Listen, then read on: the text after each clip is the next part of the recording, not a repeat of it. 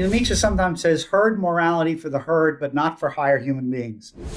Hello, this is Robinson Earhart, here with the introduction to Robinson's podcast number 184.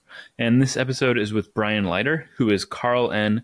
Llewellyn Professor of Jurisprudence at the University of Chicago Law School, proprietor of the world's most popular philosophy blog, Leiter Reports, and also, most significantly, a distinguished past guest of this show because in episode 97, we talked all about Karl Marx, ideology, and historical materialism. But in this episode, we discuss another incredibly important, influential historical figure, that being Friedrich Nietzsche.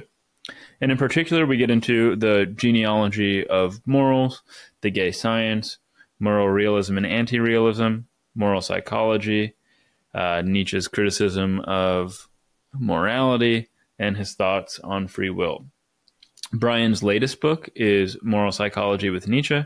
There's a link to that in the description.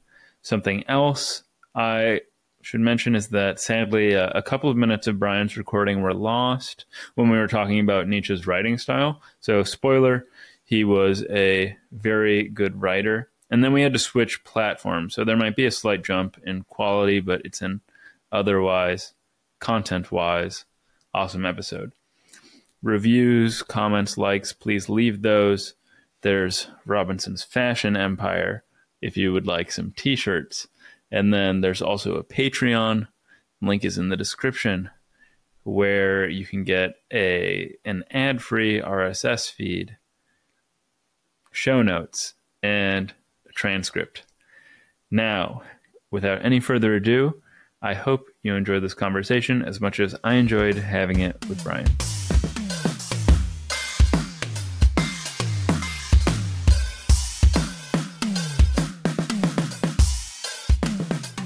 who was Nietzsche and why did he become a figure that you wanted to spend so much time on in your career?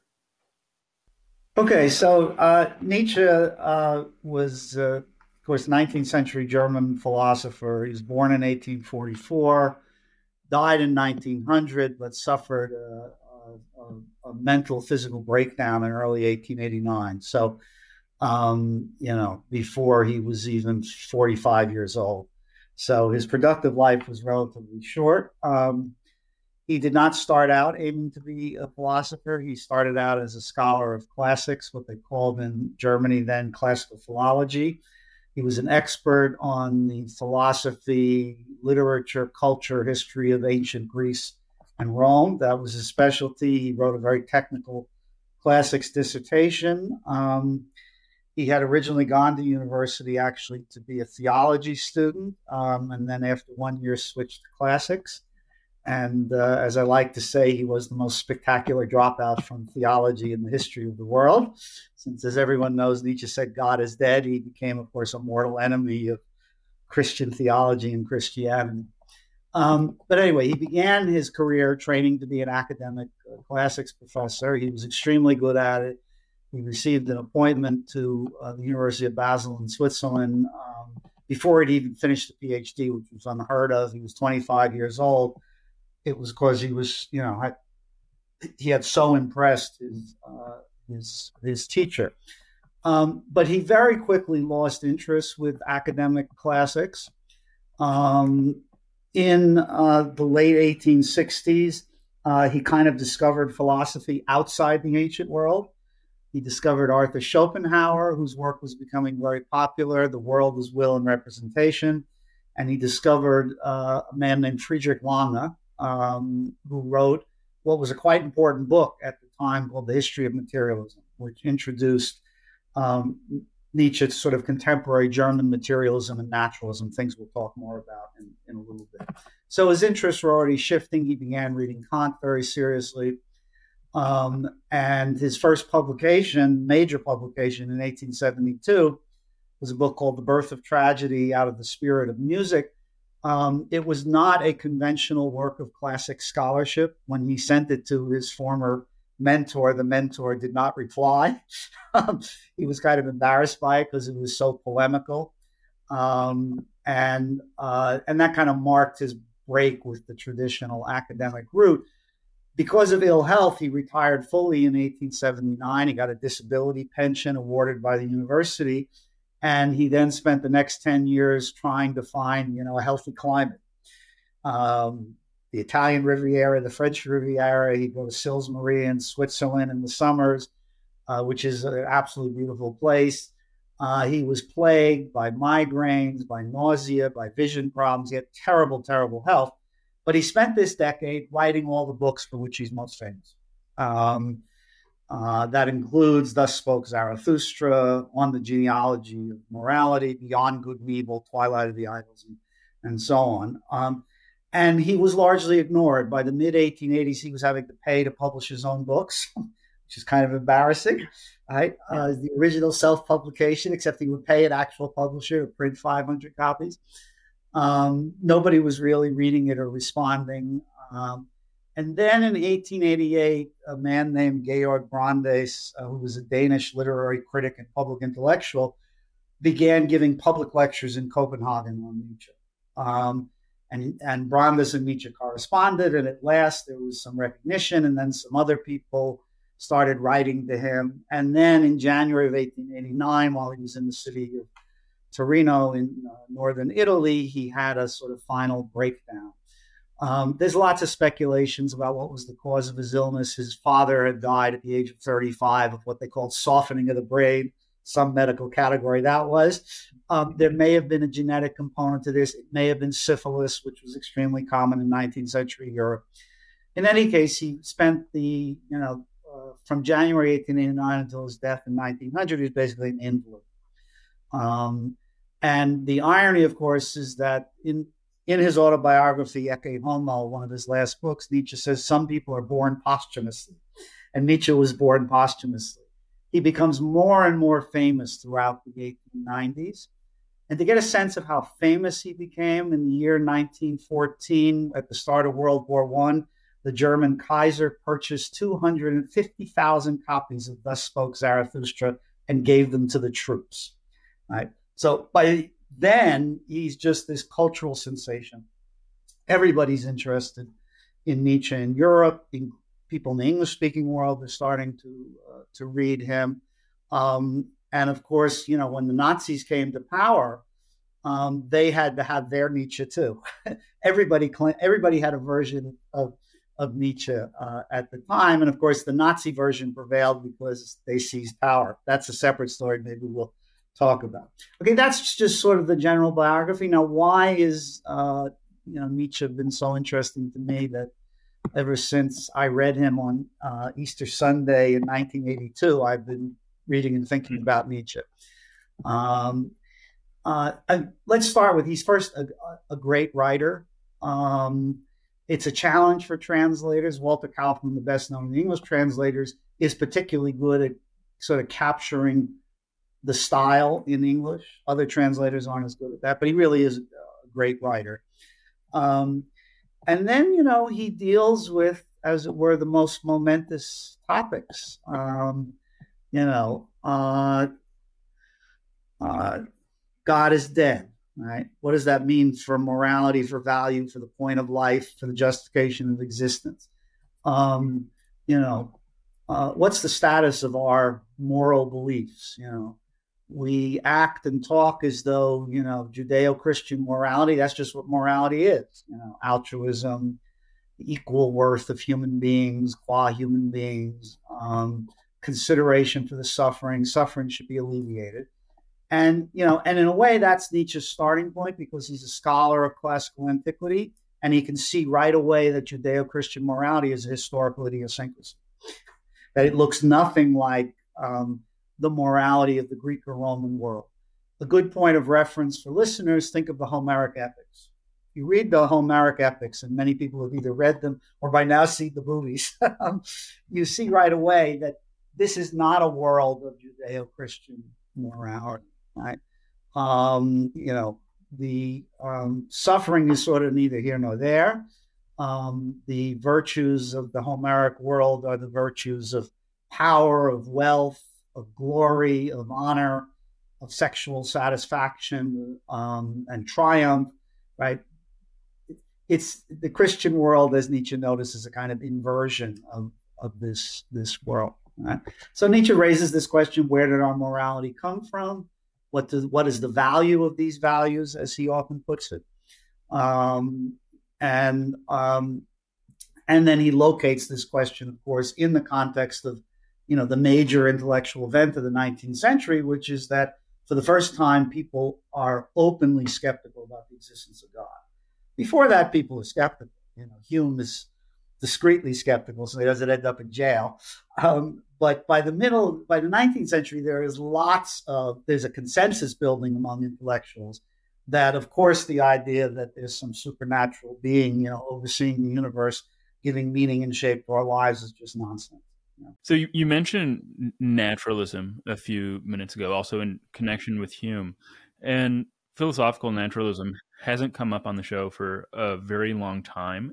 So, what is philosophical naturalism, and what do you mean when you write as you wrote in your paper, Nietzsche's naturalistic moral anti psychology, uh, that his naturalism is methodological?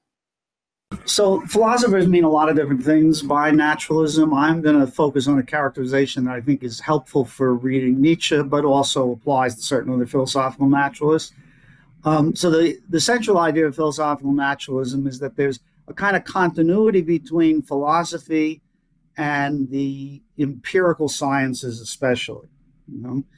um, in uh, in a more ambitious form, it is the claim uh, which uh, you know which is often associated with uh, the American 20th century American philosopher Quine um, that philosophy has no distinctive method of its own. There's no distinctive philosophical way of producing truths about the world. Philosophy, in the, in Quine's view, it's kind of the abstract, reflective branch of empirical science. Right? Um, something like that is Nietzsche's view, um, with a couple of a couple of caveats. Right, one is Nietzsche thinks um, that uh, Nietzsche thinks that genuine philosophers, as he calls them, right, do something very distinctive, which is they create values. They create new ways of valuing things. Um, whereas philosophers like Kant or Hegel, he calls them great philosophical laborers all they do, as he puts it, is press into formulas existing moral valuations. Okay? Nietzsche certainly doesn't want to be that kind of philosophical laborer, right? And I think Nietzsche does think of himself as someone who creates values, right? But I take it Nietzsche thinks of his main critical task, right, is getting us into a position where we can actually create new values by realizing that the more the moralities we have inherited right, admit of naturalistic explanation. We can give historical explanation of how this morality arose and see that it's just one kind of morality, right? That it is not the only way of thinking about questions, questions of value. So Nietzsche also has a much broader conception of science, say, than someone like Quine, though very late in his life, Quine loosens up. But uh, for much of his career, Quine has a very austere view of which sciences count. Nietzsche, you know, in, in German, the, the word for science is Wissenschaft. Wissenschaft in German does not mean natural science. It means any rigorous methodology that can be applied to a subject matter and, uh, you know, and give us knowledge of truths about that subject matter. So history is a Wissenschaft. Classics as Nietzsche thinks of it, is a Wissenschaft or a science. Um, and but Nietzsche also, and this is important to understand about Nietzsche, and I think a lot of people often don't know this about him, is that Nietzsche became, starting in the 1860s when he first read Friedrich Wagner's History of Materialism, becomes very interested in contemporary German physiology and the life sciences, and eventually also in, in Darwin. Um, and, you know, he begins extensive reading um, of journals in the sciences. And he gets, you know, this handbook of physiology. And, and Germany, as you may know, it was the birthplace of modern physiology, starting in the 1840s and, and afterwards. And so all of this makes a very, very strong impression on Nietzsche.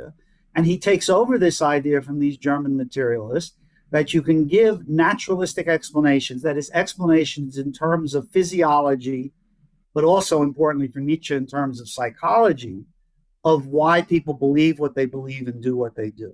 Right? Um, that you can also historicize people's moral beliefs. You can show where they came from. You can, in particular, this is the subject of his famous genealogy of morality, you can show what psychological mechanisms motivated right, the development of different parts of our, our modern, uh, modern morality. So Nietzsche is a naturalist in the sense that he wants to treat human beings like any other part of nature, and that he takes his cue for how to understand human beings from the sciences. Though importantly, Nietzsche, and this he has in common with David Hume, is also what I call a speculative naturalist. Right? That is, um, you know, Hume is very impressed by Newtonian mechanics, but Newtonian mechanics uh, has nothing to say about human beings or human society. So Hume is going to speculate using sort of Newtonian mechanics as his model and try to give a causal and uh, naturalistic explanation of human beings, of human morality, of human societies, and, and, and so on. Nietzsche is also a kind of speculative naturalist that he reads in physiology, he reads in the life sciences, but then he, what doesn't exist at the time he's writing is a sophisticated form of human psychology. The main form of psychology at the time is introspection. And Nietzsche is a complete skeptic about introspection. Nietzsche, you know, anticipates a lot of ideas from Freud. One of them is that um, most of our mental life is unconscious, and we can't simply introspect that. Right? Um, we need a more sophisticated psychology in which we infer the actual drives or the actual motivations underlying human behavior, even though they may be completely opaque to the actors themselves, even though the actors themselves may be unaware of the genuine causes of their action. And so Nietzsche develops a very sort of elaborate speculative um, uh, psychology, um, you know, that has sort of two key elements to it. One is the notion of a drive, a kind of standing disposition um, to act in certain kinds of ways, to seek out certain kinds of affective or emotional uh, experiences, right? So the sex drive is a standing disposition to seek sexual arousal, right? for example. Um, drives operate unconsciously, right? But the other key part of his general picture of human psychology is that um, you know people have emotions or affects, and those they actually experience, though they may not realize where they're really coming from. That is what's what's giving rise to them. Um, and so you know with this bare bones apparatus um, in which our unconscious life is primary um, drives push and pull us in different directions often unbeknownst to us um, and then we do experience affects and emotions and they are much more powerful than reason right that they are you know and again this is very like hume right um, reason is largely, you know, impotent in the face of, as Hume would put it, the passions. Right? Reason is the slave of the passions, as Hume puts it. Nietzsche has actually a very similar, uh, similar kind of view, except he speaks not about passions, but about um, Gefühle, emotions, about affect, and which is affects, um, and roughly feelings and affects, as we would say in English. Um, so that's the sense in which Nietzsche is a naturalist. uh, it's going to explain in largely causal terms, um, you know, the psychological mechanisms in particular that gave rise to the Judeo-Christian morality we find ourselves with today. That that in a capsule formulation is what his naturalism is about. But by the same token, he thinks that kind of naturalism is useful for the project of creating new values. Right? One way it's useful is that it sort of debunks the pretense of this morality to be bestowed upon us by God, right? No, no. Nietzsche's going to tell you naturalistically how this morality triumphed, what kind of psychological mechanisms in human beings it exploited in order to be so successful. Okay? Um, and second of all, the naturalistic explanation is going to show us that um, Christian morality is not the only kind of morality there is, right? Um, and here Nietzsche, as you know, with history um, and with you know philology, etymology in particular, um, he's going to show that the words, the moral words we have used, have been very different over time in different languages, and that the distinctions that we think of as central to morality, such as the difference between good actions and evil actions, um, were not distinctions drawn um, in ancient cultures and in ancient moralities. And we can talk more about that when we get back to the genealogy. Hmm. One of the phrases that you just, or sentences you just uttered that stuck out at me most was that the moralities we inherit admit of natural explanations as opposed of course to supernatural explanations. And you you just hinted at this uh, a couple of minutes ago but is that the chief implication of the famous phrase that you also just said a few minutes ago that god is dead namely that morality does not come from god or is there a whole family of meanings behind that yeah, I'm not sure that I would say that's the primary meaning. Um, now, Nietzsche does think that belief in Christian morality has been propped up by belief in God. And Nietzsche is hopeful because uh, he is opposed to Christian morality. He is hopeful that as um, belief in God becomes more and more incredible, that this will ultimately undermine Christian morality. So Nietzsche views the death of God, as it were, as good news, or as he likes to say with a little, you know, irony, Christian irony, says, glad tidings. The death of God is glad tidings because it might ultimately undermine um, Christ, the dominance of Christian morality. You know? um, when Nietzsche first introduces the idea, or most famously introduces it in a passage from uh, the 1882 book called The Gay Science, which is written the year before Zarathustra, um, uh, the context is uh, uh, someone he calls the madman it goes into the town square and announces God is dead and we have killed him. All right.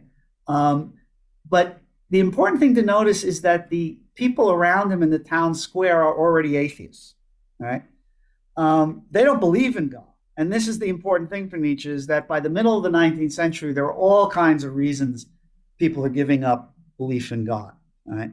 Um, you know, there's Darwin. There's naturalistic explanations of the evolution of the of the Earth. There's Kant's famous attack on natural teleology. I mean, there's all kinds of things coalescing to explain why people would believe in God, right? And that eliminate the traditional need for God as an explanatory posit, right? Um, so Nietzsche just takes that for granted. So he doesn't he doesn't argue for his atheism. Is it's where the baseline, and it's the baseline when the, the the madman announces the death of God, right? But the madman says we don't really realize how serious a crisis this is. We ha- don't realize the implications of it. Right? And this is why the crowd thinks he's a madman, not because he denies the existence of God. They're all atheists, but they're all sort of like uh, you can think they're like the Richard Dawkins of the day. They're free thinking atheists. Of course, we know this God stuff is nonsense and superstition, but it doesn't change anything about our view of morality or value or anything. We're all, we're all still good Judeo Christian uh, moralists, right?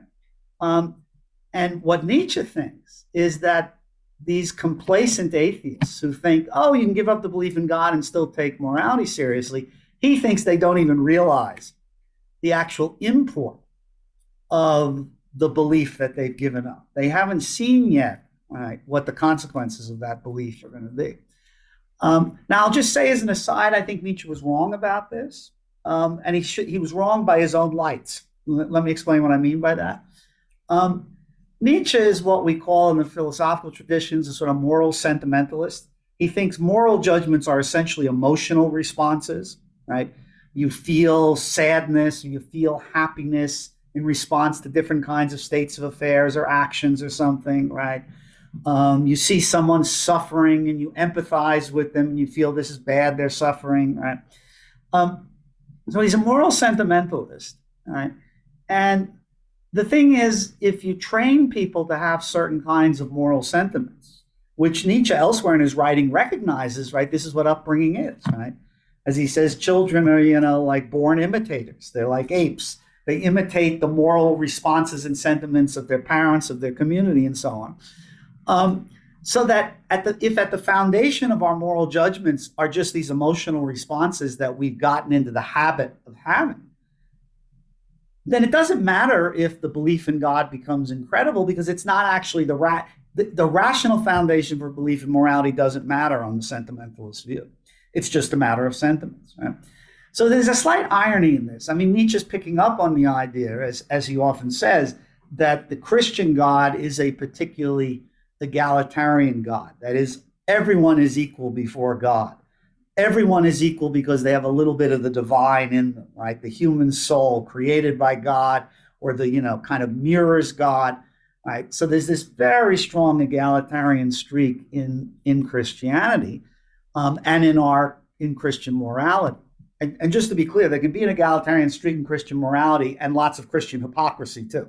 Okay, but there's no doubt the egalitarian streak is there. Everyone is equal in the eyes of God. Everyone's familiar with that kind of uh, way of thinking in the Christian tradition, and um, you know, so Nietzsche thinks, well, if there is no God, then why think people are equal? right? But uh, and you know that seems like a fair point. But if you're a moral sentimentalist, then you recognize you can breed into people, you know, sentiments in favor of egalitarianism and against inequality, and it doesn't matter if they have no rational foundation.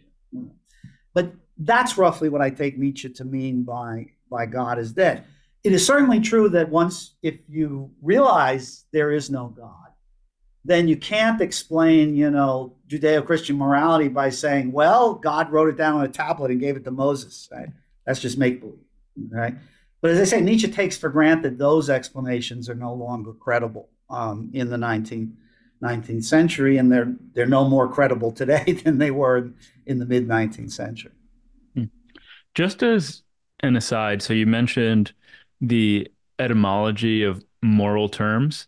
And there is an etymology that I'm curious about. So, gay has had a number of meanings. Uh, I know it means homosexual men, I know it has meant happiness, but I cannot think of any meaning that I know of of gay that substantiates the title The Gay Science of that book that came out before Zarathustra. Yeah, well, so it's I mean it's the German Fröhlich and it, it, could be cheerful, it could be gay, but there's no question at the time gay doesn't have any connotation related to sexual orientation, right? And maybe, you know, to the modern English ear, cheerful is better in that regard as, as the translation, right? Um, uh, let me just say it would take us too far afield for me to try to explain why he calls the book the cheerful science. Um, but um, you know, Nietzsche does think of himself as a kind of cheerful person, um, cheerful message, right? I mean, this may seem ironic, but you know, as I said, he thinks the no the the news that God is dead is actually a bit of glad tidings because it it it raises the prospect of a world that is free of the dominance of Christian morality, which he thinks is you know uh, is going to be a wonderful a wonderful thing, and we can talk more about why he hates Christ, Christian morality so much. But I'll, I'll let you pick the order in which we. Yeah, yeah, we'll get to the genealogy in a few minutes. One other debate that I thought would be good to touch on is so given this base of naturalism and then moral sentimentalism which you just described can you st- sketch the debate about moral realism and where nietzsche falls in and his opposition to platonists about morality since divine command theory is, as you as you pointed out, not credible already by that point. For purposes here, we can take moral realism to be the view, right? Um, that there are facts about what's morally right and wrong that do not depend on what we believe is morally right and wrong, about what our sentiments or attitudes are about what's right and wrong. They are completely independent of us, right? And we can try to discover them, and maybe we'll get lucky and discover them right? But even if we discover them, they're still uh, independent of us, right? So if slavery is morally wrong, it doesn't depend on what we happen to think about slavery. It doesn't even depend on what we might think about slavery in 200 years or 500 years, right? It was always morally wrong. You know? That would be the moral realist view. Um, The anti realist view denies that. The anti realist view says um, that there are no facts about what's morally right and wrong that are independent of human judgment or attitude. Okay? There are different versions of these kind of, you know, anti-realism. Um, uh, you know, the one of the most infamous ones is the one associated with Protagoras, right? Whereas Protagoras says, you know, man is the measure of all things. And in one version, that means what's morally right and wrong for me is what's morally right and wrong for me. What's morally right and wrong for you is morally right and wrong for you. But my subjective responses determine right and wrongness. Your subjective responses determine right and wrongness for you. Um, a version, uh, a more plausible version that was certainly uh, popular in antiquity and that Plato hated. Um, Plato is the great enemy of moral anti-realism. Uh, was the sort of communal version, right? There's what's right and wrong for the Greeks, and there's what's right and wrong for the Egyptians. And it's relative to the community. But what's right and wrong depends on a kind of communal consensus about, about these things. Um, there's a slightly tricky, nuanced issue here in talking about moral realism and anti realism um, in the uh, early 21st century, which is that starting in the early 20th century, philosophers got very interested um, not in what I would simply in what I would call the metaphysical question. That is, are there moral truths that exist exist in the world independent of what we think about them? Okay? Um, they got interested in a semantic question. That is, what's the meaning of the moral language we use when we're talking about moral questions? Okay? Um, and moral realism is often conjoined with a semantic view that's generally called cognitivism, which says that when we say slavery is wrong, grammatically that just looks exactly like Brian's desk is brown. You can't see my desk. Your sofa is brown. Is it brown?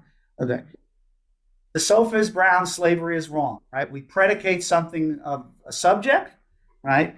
The sofa is brown um, is in fact true because your sofa is in fact brown, if I'm not being misled here by the, the lighting. Um, and cognitivists say same thing with moral judgments, right? Um, they they represent features of the world, and they are either true or false depending upon what the world is like. Since the moral realist says slavery is wrong, independent of what we think about it, the judgment slavery is wrong turns out to be true. Okay. There are views about the meaning of moral language that often are called non cognitivist or expressivist views, in which we should think of moral judgments um, not as trying to represent what the world is like, but trying to express certain feelings or attitudes that we have. Nietzsche, no doubt, says some things that sound like expressivism, but the point I want to emphasize is he wasn't thinking about the question, what's the meaning of moral language? Right? Nobody was really thinking about that question prior to the 20th, 20th century. What he's thinking about is the question that everyone all the way back to the pre Socratics and Plato were thinking about, which is um, is there an objectively true morality? Right, that would be the moral realist position for our purposes. Or um, is there no objectively true morality? Is what's morally right and wrong fundamentally dependent on the individual, the community, or something like that? Okay, everybody in the history of philosophy has a view on that. Right, um, the pre-Socratic philosophers tended towards moral anti-realism. Plato, you know, was the most, uh, the first and the most famous moral realist. Plato had a particular metaphysical picture. You don't need to agree with his whole metaphysical picture to nonetheless realize he was, you know, the first and most important moral realist. Um, the philosophers we know as the sophists were generally moral anti-realists. Nietzsche is much more sympathetic to the sophists. As he points out, Plato succeeded in defaming the sophists for history, right? Because sophist now has a pejorative connotation. It did not at the time. Um, that is, the sophists were philosophers who defended certain views, including anti realist views about morality. Okay? Nietzsche is on the side of moral anti realism. I have a particularly radical view about this, but I do actually think it's Nietzsche's view, which is I think he's an anti realist about all value judgments, not just moral value judgments. Um, but again, I think for the sake of, of not spending the next six hours here, I probably shouldn't that. Let's just focus on morality. But you realism about morality fits with the project of giving a naturalistic explanation of morality. Right? There are no objective moral truths. There are things that people's cultures, communities take to be moral truths, and now we need to explain why. because it's not because they're discovering the moral truths that exist out there in the world. Something else is going on, and that's what we need to explain. Hmm. Well, actually, though, just to defend your belief that Nietzsche is an anti-realist about all value, I do have some some quotes lined up uh, serendipitously. So, in the gay science, uh, you write Nietzsche observes whatever has value in our world now does not have value in itself according to its nature. Nature is always valueless, but has been given value at some time as a present, and it was we who gave and bestowed it. So that sounds pretty much textbook value anti-realist to me. I, I, I agree with that. Some people will point out there's a context in which he's saying this that complicates the picture a little, but in a way that I think is totally consistent with the value anti-realism, right? nature is valueless, right? We are the ones. Now, the, the, the complication is Nietzsche doesn't think everybody necessarily gives values. Um, he thinks, you know, in, in that passage, he's talking about poets, right? Some certain important figures in the history of culture give a lot of values, right? Um, and this goes back to what I said earlier, which is Nietzsche thinks genuine philosophers are creators of values, which raises the question who's actually a genuine philosopher? He told us Kant and Hegel aren't. They're just great philosophical laborers. Who's a genuine philosopher? I take it Nietzsche thinks Plato is. I take it he thinks that Plato creates a set of values that, with the help of Christianity, take over the world. Right? He's one of another one of his funny jokes is Christianity is Platonism for the people. Right? Um, Christianity takes over the moral metaphysics. It takes over Plato's moral realism. It takes over uh, one of the central ideas in Plato and Socrates, namely that um, you know uh, you can't lead a good life without knowledge of the truth, right? That you've got to have correct knowledge of things in order to live well, right? And in Christianity, that you know becomes the truth shall, shall set you free, right? Truth is very important to the Christian tradition. Again, Nietzsche thinks it's taken over um, um, from Plato. We could talk about differences between Plato and Christianity. They would have been obvious enough to Nietzsche since his you know father was a Lutheran pastor, his grandfathers were both Lutheran pastors. He was almost going to become one himself. He knew his Christianity and he knew his, his Plato. Um, so Plato is someone who creates value, I think, in Nietzsche's sense, right? And then through Christianity, it becomes the values that permeate our culture and that are largely taken for granted. This is what morality is, right? This is the only way to think about what's right and wrong, good and bad, worthwhile, not worthwhile, and so on. Hmm. Well, I will I will read one more quote just to capture this moral anti-realism before we move on. And this one's from Thus Spake Zarathustra, and it also I think epitomizes some of his style. But Nietzsche writes, Verily, men gave themselves all their good and evil. Verily, they did not take it, they did not find it, nor did it come to them as a voice from heaven. So, naturalism there. Only man placed value in things to preserve himself. He alone created a meaning for things, a human meaning. Thus, he calls himself man, which means the esteemer. Yeah, so, good. That's a, a very apt quote. Um, you know, the interesting thing is the idea that Nietzsche is a moral anti realist and a, and a general value anti realist um, is an extremely common view, except in some of the recent Anglophone, you know, English speaking uh, secondary literature of Nietzsche, um, where there's a lot of people who are desperate to say, no, no, no, Nietzsche really thinks there's some objective values or something. Um, you know, I think Max Weber, the great German sociologist, you know, basically read Nietzsche correctly like everybody else. Rudolf Carnap read Nietzsche this way. Um, uh, you know, uh, Rudolf Carnap, the great logical positivist philosopher in the 20th century, uh, was actually a very big fan of Nietzsche because he thought that Nietzsche was a value anti realist and that when Nietzsche expressed values, he didn't pretend they were objectively true. He used literary devices to express them. That's Zarathustra. And then, as Carnap says, the rest of Nietzsche's corpus is devoted to a kind of naturalistic, empirical explanation of morality right? A kind of physiology, psychology, anthropology, you know, uh, account of how people came to believe in these kinds of values. And you know, from Carnap's point of view, Carnap was an a moral anti-realist. Certainly, not clear he was a general value anti-realist. That's more complicated. There's certainly a moral anti-realist. that seems like the right way to do it. Much preferable to Hegel and Kant for Carnap. That's a little aside for the benefit of your listeners who know about Carnap. Um, this occurs in the, the same essay where Carnap ridicules Heidegger, you know, sentence the nothing nothings, and you know, says it's just Heidegger's just talking nonsense. And but what people often don't know is that that essay concludes with a great deal of praise for Nietzsche as an exception to 200 years of embarrassing German philosophy. Mm-hmm. I, I, did a relatively recent episode with Tim Maudlin where we talked about logical positivism and the critique of metaphysics. But so there's one last question I want to ask before we get to the genealogy, and I am wondering how Nietzsche's moral anti-realism uh, maybe culminates isn't the right word, but at least contributes to his skepticism about free will and moral responsibility.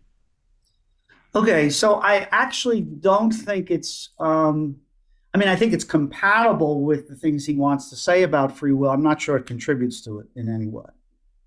Um, you know, Nietzsche is a skeptic about free will and moral responsibility because of his picture of human psychology, right? That our actions, I mean, I'll put it a little too simply, but, you know, as you know, I go into this in greater detail in my Moral Psychology with Nietzsche book from 2019. But the, the simple version of it is he thinks that um, the conscious mental states that precede our actions are not really the causes of our actions, right? that the real causes lie at a subconscious, unconscious level we're unaware of, right? And in that sense, we are causally determined to do the things we do, right? By mental states that we essentially have no control over whatsoever, and that we may even be entirely unaware of. Right? And you know, the thought is, well, how could you be responsible for doing things that you literally have no control over? You're doing them. Um, there's a recent trend in c- compatibilist defenses of free will. The compatibilist says the causal determination of the will is compatible with freedom and moral responsibility, right? The historical compatibilist said it's compatible as long as the will is causally determined in the right kind of way. Harry Frankfurt says if you can identify with the mental state that determines your will, then you're free and responsible. And Nietzsche points out the mental state that determines what you actually do, right, is unknown to you. So you can't identify with it at all contemporary compatibilists have moved away from this towards a reason responsiveness view, right? So their idea is well, as long as you're responsive to reasons for and against doing what you do, um, then you can be responsible for for what you do. And the problem again for Nietzsche is that the conscious reasons we may or may not be aware of and responsive to are causally inefficacious with respect to what we do, right? So it's just, it's literally flotsam on the surface of the ocean. Okay? And this gets into some complicated questions about Nietzsche's epiphenomenalism, about conscious deliberation, you know, but he does deny that conscious deliberation is actually causally effective in bringing about our action. And once you make that move, you have a very hard time explaining how we could be free and morally responsible. So that's kind of a condensed version of that. Um, people who are interested should read chapter five of Moral Psychology yeah. of Nietzsche for a much longer story. Just uh, an aside, I I recently read a couple of books by Daniel Dennett, and I saw a, a, there was a passage that you quote of Nietzsche's on consciousness from the gay science, and of course they have. I mean, Dan Dennett is a, a famous compatibilist, Nietzsche is not. But I was just amazed by how closely Nietzsche's uh, thoughts about the origin of consciousness parallel Dan Dennett's much, much later. And I think you've written that his moral psychology, ha- even though again it's it's far from contemporary times, it's been empirically confirmed in many ways in the 20th century. So he's very prescient. Yes, I mean, I do think uh, you know, I think part of his genius was he was a very good speculative psychologist, right? That he had a you know he he had some contemporaneous empirical information, but he could go well beyond it and you know make pretty uh, prescient judgments about the role of affect in you know an emotion and moral judgment about the relative unimportance of consciousness um, about the extent to which our mental life uh, is mostly in fact unconscious. And you know th- there's various other things i think that um, you know, win a fair bit of support from uh, from work done over the last 50 or 60 years. Obviously, that's work someone like Dennett is engaging with directly. Um, and you know, so it's not surprising. I agree with you. There are there are many places um, in in Dennett that uh, that have certain echoes of Nietzsche, except of course Dennett is a compatibilist about about free will because Dennett it is still in the grips of Judeo-Christian morality, whereas Nietzsche is not. Right? That's the that's the big difference between Nietzsche and Hume too. Is that you know Hume may have been an atheist, but he was basically he had a kind of optimistic, cheery view about human beings and human nature, right? So that even if there is no rational foundation for morality, fortunately, creatures like us have a sympathetic disposition, and out of that disposition, we can generate, you know, justice and morality and social life and so on. Um, Nietzsche has got a less optimistic, maybe a more Freudian take. That's anachronistic because Freud got it from Nietzsche um, on what human beings are like. Right. So sure, they have you know a limited amount of sympathetic uh, disposition. They also have a very powerful impulse towards cruelty, and this is something that was very very vivid to Nietzsche from his study of antiquity. Right. Um, and not just antiquity. Right? I mean, Freud himself, Freud started with the view that there was only one drive, the pleasure drive, and you could explain all of human development just with that one drive and its fixation on different parts of the body, the, the mouth, the anus, the genitals at different stages of development. Uh, and then along comes World War One, and World War One did not look like a great exercise in pleasure. Um, and then Freud says, well, no, there's another fundamental drive. He calls it the death drive, but he says the death drive gets externalized, so it's really a drive towards aggression. Nietzsche, frankly, has a simpler version of this. There's no talk about a death drive, it's just a drive towards cruelty. Um, and I think Nietzsche is correct that the history of humanity gives overwhelming evidence of the enormous appeal of cruelty. Um, and it gets, you know, sublimated and more restricted as as time goes on. Um, but it's, you know, it still pops up, and not just when Donald Trump's on the campaign trail. Though you'll notice his cruelty does not turn off a certain segment of his his supporters, right? So it's it still has a kind of weird purchase on the on the human psyche. Uh, anyway, but maybe we'll talk more about that in the context of the genealogy. So yeah, yeah. Well, thank you for bringing Freud into this because you know that that's another interest of mine. And I was curious about talking about Freud and Nietzsche, but yeah, Nietzsche. Sorry. So let's uh let's turn to the genealogy though. And before we talk about the genealogy of morals, what is the concept of a genealogy? Because you write that it was a new concept or a new method for philosophy in the first place. Well, so he that that's not quite what what I'd want to say about it. What what mm. Nietzsche thinks is that genealogy for Nietzsche is just history done properly. And by the way, you've frozen again with the with the thumbs up. Okay, yeah, I don't have myself on the screen. This must be an artifact of Zoom that I'm not familiar with. But okay. I will. Can I keep talking? Yeah, anyway? yeah, yeah, yeah. You can keep okay. going. Um, you know what Nietzsche thinks uh, is uh, he uses the the German terms genealogy in the case of genealogy and Geschichte in the case of history. He uses them interchangeably, right? Um, and what he thinks is important to notice, right, um, is that it's a big mistake in certain domains, right, to assume that the present meaning or value of some practice or human activity can be projected back into its origin, right? In a way, it's a very Darwinian point, right? That is something you know which had one function at the time that it first evolved may have a completely different function or no function at all, you know, thousands of years later, right? Think of the, you know, the appendix, right? The appendix presumably served an evolutionary function. Now it serves no function at all. What, what Nietzsche is critical of is histories of morality that assume that the present value or meaning of morality was always present if we go all the way back, right?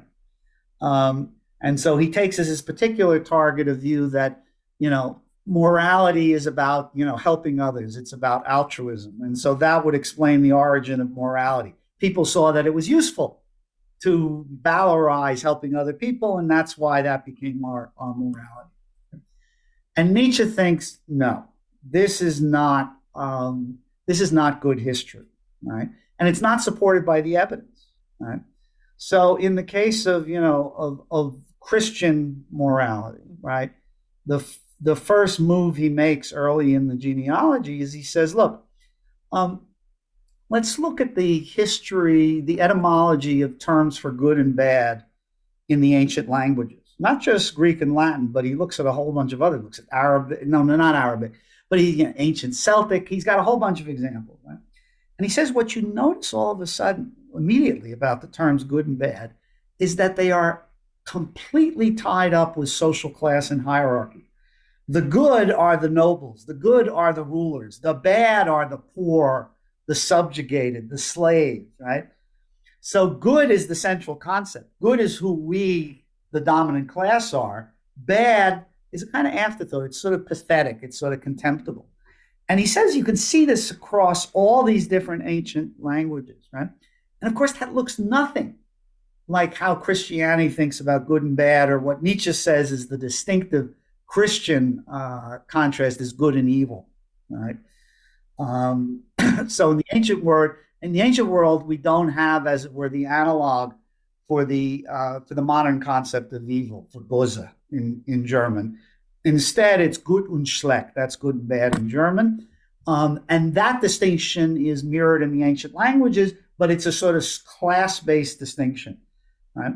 Now, what Nietzsche thinks is that over time it sort of gets detached from class and comes to designate, sort of, as he says, states of the soul. Right? So there's such a thing as being a person of noble character. Right? Um, and, you know, and again, if you think of the Homeric epics, right, the Homeric heroes are the good, right? They are the good ones, right? And the bad ones, the bad people are the ones who are cowards, who won't take revenge, right? Who do shameful things. And the good ones are the ones who pursue glory, who take revenge on their enemies, who, you know, are successful in battle, right? That's the essence of goodness, okay?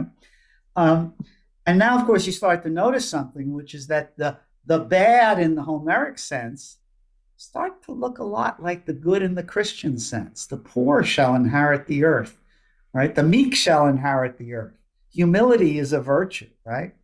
You know, uh, poverty, chastity, humility, right? As Nietzsche calls them the three great pomp words of the ascetic ideal, which we'll come back to, right? You know, central Christian ideals, right? In the Homeric world, right, they're objects of contempt. You're a bad person if you're poor, chaste, and humble. Right? Um, Homeric heroes are not notable for their humility. Right? So, again, this is, you know, so he uses the etymology, the words, as a first bit of evidence, a first clue. Right? Um, but then the real, the main argument in the first essay of the genealogy, he says, okay, so in the ancient world, the key distinction was good and bad. How did this turn into Christian morality, which looks like a kind of inversion of the Homeric good bad distinction? And here Nietzsche appeals to a psychological mechanism. Right now, here we see Nietzsche as a speculative psychologist. He says there's a psychological state that he calls ressentiment. And he uses the German word. It's actually not the French word, it's the German word ressentiment. You never know that in English because it's always italicized. There's a foreign word. But in the German text, it's not italicized because it's German. It's related to the French word, um, as uh, Rudiger Bittner has written. It, it, in German, it's got more of the connotation of a grudge. All right. So what's ressentiment? So ressentiment is kind of a feeling of wanting revenge, right? But not being able to do anything about it, right? So it's feeling like you want revenge on someone because they've harmed you, right? But you can't actually take revenge right? And that's when he says ressentiment becomes dangerous, right? It starts to stew. It starts to build up in the psyche, right?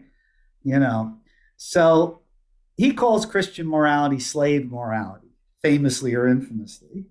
And of course, Christianity first triumphed among the slave populations in the Roman Empire. Right? This, this is just a historical fact. Right? But what Nietzsche's thinking is that those who are slaves right, you know, are harmed and oppressed in all kinds of ways. And the natural response to being harmed is to want revenge. Okay? Um, again, go back to your Homeric heroes, right? They're all about revenge. The big difference between them and the slaves in Nietzsche's story is that when Homeric heroes are wronged and they want revenge, they go out and get it. okay. The slaves occasionally have an uprising, but mostly they just stew in their Right? They can't do anything about it. They can't act um, to do anything about it except for the occasional slave revolt, which is soon put down. Right? And so Nietzsche has the following psychological hypothesis. When people suffer from ressentiment, from this desire for revenge that you can't actually do anything about, it leads people to revalue values. It leads people to invert values, right? And the model of this, of course, is the famous Aesop's fable, right, about the fox and the grapes, right? So the fox sees grapes hanging from the tree and thinks they look delicious, right? I want to have those grapes. And then after a while realizes he can't get up the tree, he can't get them, right? And so now he's very frustrated. So he revalues them. He says they aren't worth having. They're sour, right? They're not worth having. And this, he says, is what slave morality does to the master morality, as he calls it, of the ancient Roman world. It says that the Romans, you know, the Roman rulers are not the people we envy, right? It's not that we want to be like them, it's rather that they're evil. And we, the slaves, are the good ones. We who are meek, who are humble, who don't take revenge because we can't take revenge, we're the virtuous ones. Those people who think they're the good and the noble. No, they're not. They're the wicked. They're damned to hell for eternity, and so on. And you know, now here Nietzsche's helped by his you know deep knowledge of the Bible, right? Um, you know, and and of the history of Christianity. Christianity is full of a lot of expressions of you know hatred, of pleasure in the revenge that God is going to exact upon you know uh, on the elites, right? When the time comes. And so he's got these great, you know, quotes from early church fathers, you know, who are just, you can see, salivating with pleasure at their picture of hell and the suffering that's going to be inflicted upon all these, uh, you know, uh, these pagan elites of the Roman Empire. But again, makes perfect sense if the origin of Christian morality is out of this impulse for revenge that couldn't be achieved in reality. So it manifested itself in a revaluation of values, as as Nietzsche Nietzsche calls it. Right. So that's the, as it were, the first, you know, bit of the story. How did Christian morality come into the world? It was motivated by the ressentiment of people who were powerless and oppressed. And it was a morality that, in Nietzsche's view, was in their interest. Right? It's in the interest of the slaves if they can convince everyone that being a slave is the way to be and that being a Roman master is wicked and reprehensible. That's in very crude form the argument of the first essay of the genealogy. Um, the genealogy has three essays, and it's important to realize Nietzsche identifies other mechanisms as well. Many people just focus on the first essay, the famous master and slave morality and ressentiment, but the second and third essays add to the psychological picture. And let, I'll just give you a, a sort of brief description of the sort of naturalistic argument. So the second essay, as it were, goes back to prehistory. You know, if the first essay you can sort of identify with the eventual triumph of Christianity in the Roman Empire, right? Which happens, you know, starting a little before Christ, you know, and and is of course finalized by Constantinople's purely opportunistic conversion for political reasons in 300 something or other. The second essay is kind of back in prehistory, right? And and the hypothesis of the second essay it introduces a new psychological mechanism, and this is where Nietzsche talks most explicitly about the instinct or the drive for cruelty. Right? And he thinks it's just a basic fact about human beings that they have a very powerful drive to do cruel things, and they take enormous pleasure in it, right? Which is clearer earlier on in human history. It's it's much more masked now, right? But you know, think of the think of the Roman Forum. You know, what was the classic form of entertainment on a on a, a weekday, a weekend afternoon? It wasn't the gladiators actually. much more, though that was popular, but much more popular was they would release a whole bunch of African animals, you know, hippos, giraffes, lions, some elephants into the arena. And then a bunch of gladiators would come out and slaughter them. Right? Now, this makes factory farming, you know, look downright, you know, gentle by comparison. But this was the form of entertainment. And we're going to go and watch the, you know, butchery of these animals, right? So Nietzsche knows his, you know, ancient civilizations, and they have cruelty written all all over them, but not just in antiquity, of course. Um, so he thinks this is a basic fact about human beings: is they have this powerful instinct for cruelty. The problem is that um, you can't have a human society if people's instinct for cruelty is unchecked, right? That for human civilization to be possible, people have to restrain their cruelty. It has to be, uh, you know, restricted in some way. Because, you know, as I like to say to students, and, you know, when we're sitting in the seminar room, I said it'd be very hard to have a seminar on Nietzsche if there were a serious risk of, you know, people coming in, raping, pillaging, and cannibalizing us, right? That would make it difficult, okay? Uh, it'd be very difficult to put on an opera under those circumstances. Um, so civilization has to put limits on the expression of cruelty. And now Nietzsche has a view, and Freud shares this view actually, which is he's got a kind of hydraulic picture of the mind, right? So if you've got some psychic energy, if you've got a drive towards cruelty, okay, and it can't express it, it can't discharge itself outward, it doesn't just disappear, right?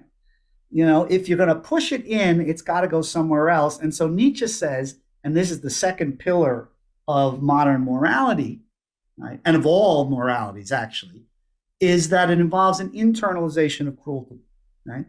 That instead of being cruel to others, we direct a certain amount of cruelty to ourselves through the development of what he calls a bad conscience, of the ability to set up ideals about what we should be, how we should act, and then criticize ourselves for failure to live up to them. And the most dramatic form of that, of course, is the Christian doctrine of original sin. Right? That is, by the way, you you've got your thumb up arrow again. Um, uh, that is, you know, in the Christian doctrine of original sin, um, you're guilty from the start. Okay, um, you're guilty from the very start, and um, and guilt is a painful emotion when genuinely experienced. Right? And in Nietzsche's view, it's just internalized cruelty. Freud picks up this idea and it puts it at the center of civilization and its discontents, um, you know, uh, and um, about the internalization of, you know, aggression or, or cruelty. No acknowledgement of, of Nietzsche, but he, he clearly got the ideas from Nietzsche. A big difference between Nietzsche and Freud is that Freud thinks the explanation of guilt is that it's just internalized aggression. And Nietzsche thinks, no, for bad conscience, bad when we internalize cruelty, we become capable of having a bad conscience about our actions. But bad conscience need not be guilty conscience, right? Think of the difference between feeling ashamed versus feeling, you know, guilty. Right? And I think that's roughly what Nietzsche has in mind. Something more is needed to explain why internalized cruelty produces the feelings of guilt. Right? And Nietzsche's answer, and this is the third essay and the third pillar of the genealogy, right, is that um, bad conscience turns into Christian guilt when it is attached to a very particular normative ideal that he calls the ascetic ideal. Uh, ascetic means life denying, you know, very loosely, but it means, you know, he go back to something I mentioned earlier. Nietzsche says the three great pomp words of the ascetic ideal are chastity, poverty, humility. These are good things. These are virtues, right? But Nietzsche thinks people have sexual desires, right? They don't have any desire to be chaste. Um, people uh, have desire for glory and power and prestige, not for humility, right? And people desire wealth, right? Material gratifications. They don't desire poverty, right? So these are ascetic ideals. They are to deny things that people want by nature, Nietzsche thinks. Uh, okay. So then the question becomes why is the ascetic ideal successful with human beings? Right? Nietzsche says, you know, the planet Earth seen from afar is the ascetic planet par excellence. Right? And what's he thinking of? Well, you know, Christianity, Islam, Buddhism in a certain way, uh, Judaism, Hinduism gets complicated, but there are elements of it there. They all have these very strong ascetic, life denying dimensions to them, right? They all, to varying degrees, right? For example, they all stigmatize sexuality, right? They limit the proper forms of expression of it, right? They have, you know, quite severe penalties attached to inappropriate expressions of sexuality. Okay. They're all ascetic religions. So Nietzsche's puzzle is how did this happen? Right? And again, you look at the Homeric epics, right?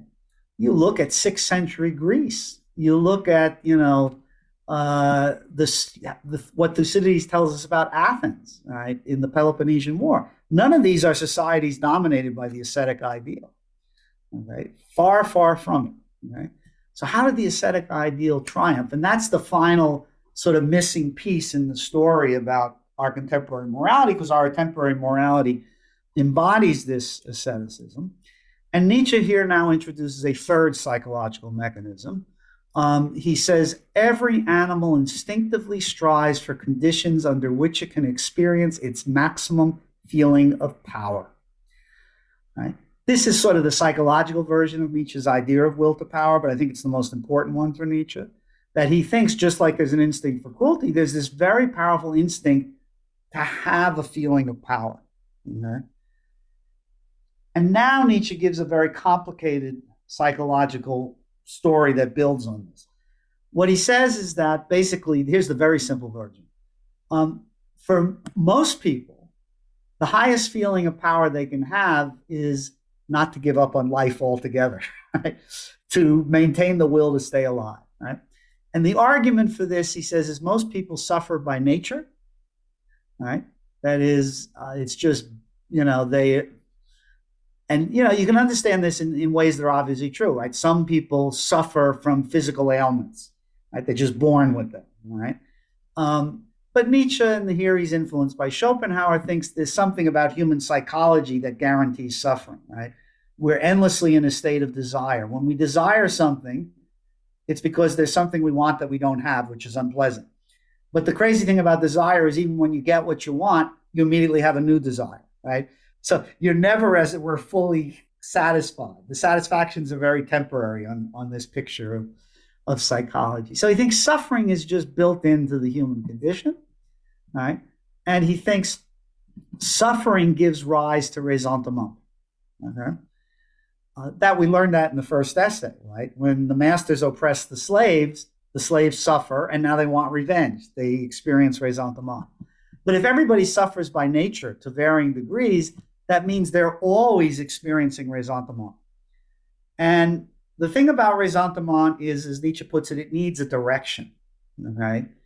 Um, it needs an object on which it can discharge itself because it's unbearable to suffer and not know why you suffer. As Nietzsche says at the end of the third essay, one of his most profound, I think, psychological insights is that the problem for human beings is not suffering per se, just look at human beings. They're very good at seeking out suffering. They're very good at doing things that produce suffering. The problem for human beings is meaningless suffering. Right? Because meaningless suffering, you don't know who to blame for the suffering. Right? That's what makes it. You don't know what really brought this about. Meaningless suffering, he says, is unbearable. You'd rather commit suicide than, you know, endure meaningless suffering. So people suffer by nature. It gives rise to ressentiment um, they need to know why do I suffer? What's the meaning of my suffering? And this is the brilliance of Christianity in particular. Christianity tells people why they suffer. It says the reason you suffer is because God has laid before you this ideal of how to live, the ascetic ideal. It tells you that you should not covet your neighbor's wife. You should not want their property. You should prefer poverty, chastity, and humility to you know riches and pride um, and you know sexual promiscuity but everybody wants all these things they're not supposed to want right everybody has these fundamental drives and desires for these things that christianity says like the christian god says are forbidden Okay? And now you know why you suffer at last. You suffer because you're a goddamn sinner. Right?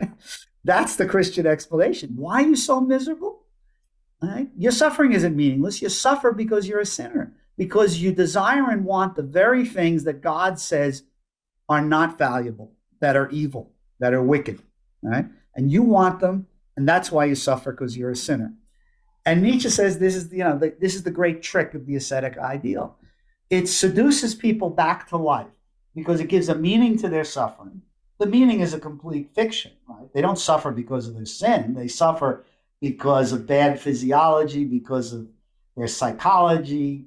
You know, Nietzsche doesn't very often acknowledge they suffer because of their social or economic circumstances, but that too, right? That's why they suffer. But Christianity says, no, you suffer because you're a sinner. And for that to be plausible, you have to believe in the ascetic ideal, right? But it has the effect of giving these people a feeling of power. They can hang on to life. They can't do much else, but they can hang on to life because at least they know why they're miserable. And of course, they're promised a redemption in another life and, and so on. Another. I've given you the kind of condensed summary of the argument of the genealogy, but notice, right, the goal is to give a fully naturalistic explanation in psychological terms of the origins of contemporary Judeo Christian morality, right? Ressentiment plays a role in a particular historical period. Internalization cruelty sets the stage. And then um, this desire for a feeling of power in the face of suffering, which gives rise to ressentiment. That's the whole complicated story we just told. That gives us, explains sort of why ascetic ideals should be so attractive um, to creatures like us, because it allows most people to achieve a feeling of power by making their suffering intelligible and meaningful to them, right? Even though it's a fake explanation, they don't know that. Phew, that's the three S's of the genealogy. Earlier in our conversation, you said that one of the questions Nietzsche was always asking was, What is the value of our values? And I understand that he's engaged in a critique of morality. And so, what, what I'm wondering is, where does this put the, put us in the end if we are not supposed to be following the Judeo-Christian values as if they're the end all be all of morality what does this leave us with? And is there anything practical for our daily lives or just our contemporary introspection that you take away from Nietzsche's gene- genealogical reflections? Okay, good. A perfectly fair question, of course. Um, um, first thing that needs to be said is, you know, it's not clear who is Nietzsche's intended audience, right? Um, you know, Nietzsche sometimes says herd morality for the herd, but not for higher human beings. Right? Um, in the 1870s, when he's younger, I think he holds out this idea of a, you know, sort of a cultural and political transformation of Europe will be helped along by Richard Wagner's music, and you know, and the birth of tragedy would explain the role of music in transforming culture. And uh, that aspiration kind of dies out. I think he becomes less interested in politics, less interested in cultural uh, transformation. And, uh, and, and that explains something very striking about Nietzsche's writing in the 1880s, which is he often, as it were, discourages certain readers from reading him. Not too many authors do this, right? But he kind of makes clear that this isn't for everyone. Right? This isn't for everyone. For some people, this won't make any sense at all. It'll sound like a crime, as he puts it. Right? Uh, so he wants certain select readers, right, to take this this seriously. Right. So let's suppose we are among these select readers. I mean, the irony, of course, is Nietzsche writes so well that everyone wants to read him. Right. If you only wanted select readers, you'd write as badly as Kant or Hegel, right? And then you'd get a bunch of, you know, you know, dweeby graduate students and you know scholars, and that's the only people. But everyone reads Nietzsche because he writes so well. It's a little ironic. But let's suppose we are among Nietzsche's intended uh, readers who are, you know, uh, who share his ears, as he puts it, share his sensibilities. You know, um, I take it what he hopes for for those readers is a certain kind of transformation of their consciousness. He hopes to disabuse them of their starting point, which is that what's morality? Well, Judeo Christian morality. That's all morality is. Right? It's the only set of values that really makes any sense. It was given to us by God. He'd like to adjust, change these readers' views about that. Right? And, and part of the reason he wants to do this, and this is something we haven't touched on, but is very important to his attack on morality, right? It's his answer to the question, what's the value of morality? His worry is that um, individuals who might be truly great human beings, uh, and he has three main, well, he has four main examples. Um, Goethe, the great German poet, dramatist, essayist, scientist, you know, the true Renaissance man of, you know, the late 18th, early 19th century. Uh, Beethoven is a second example.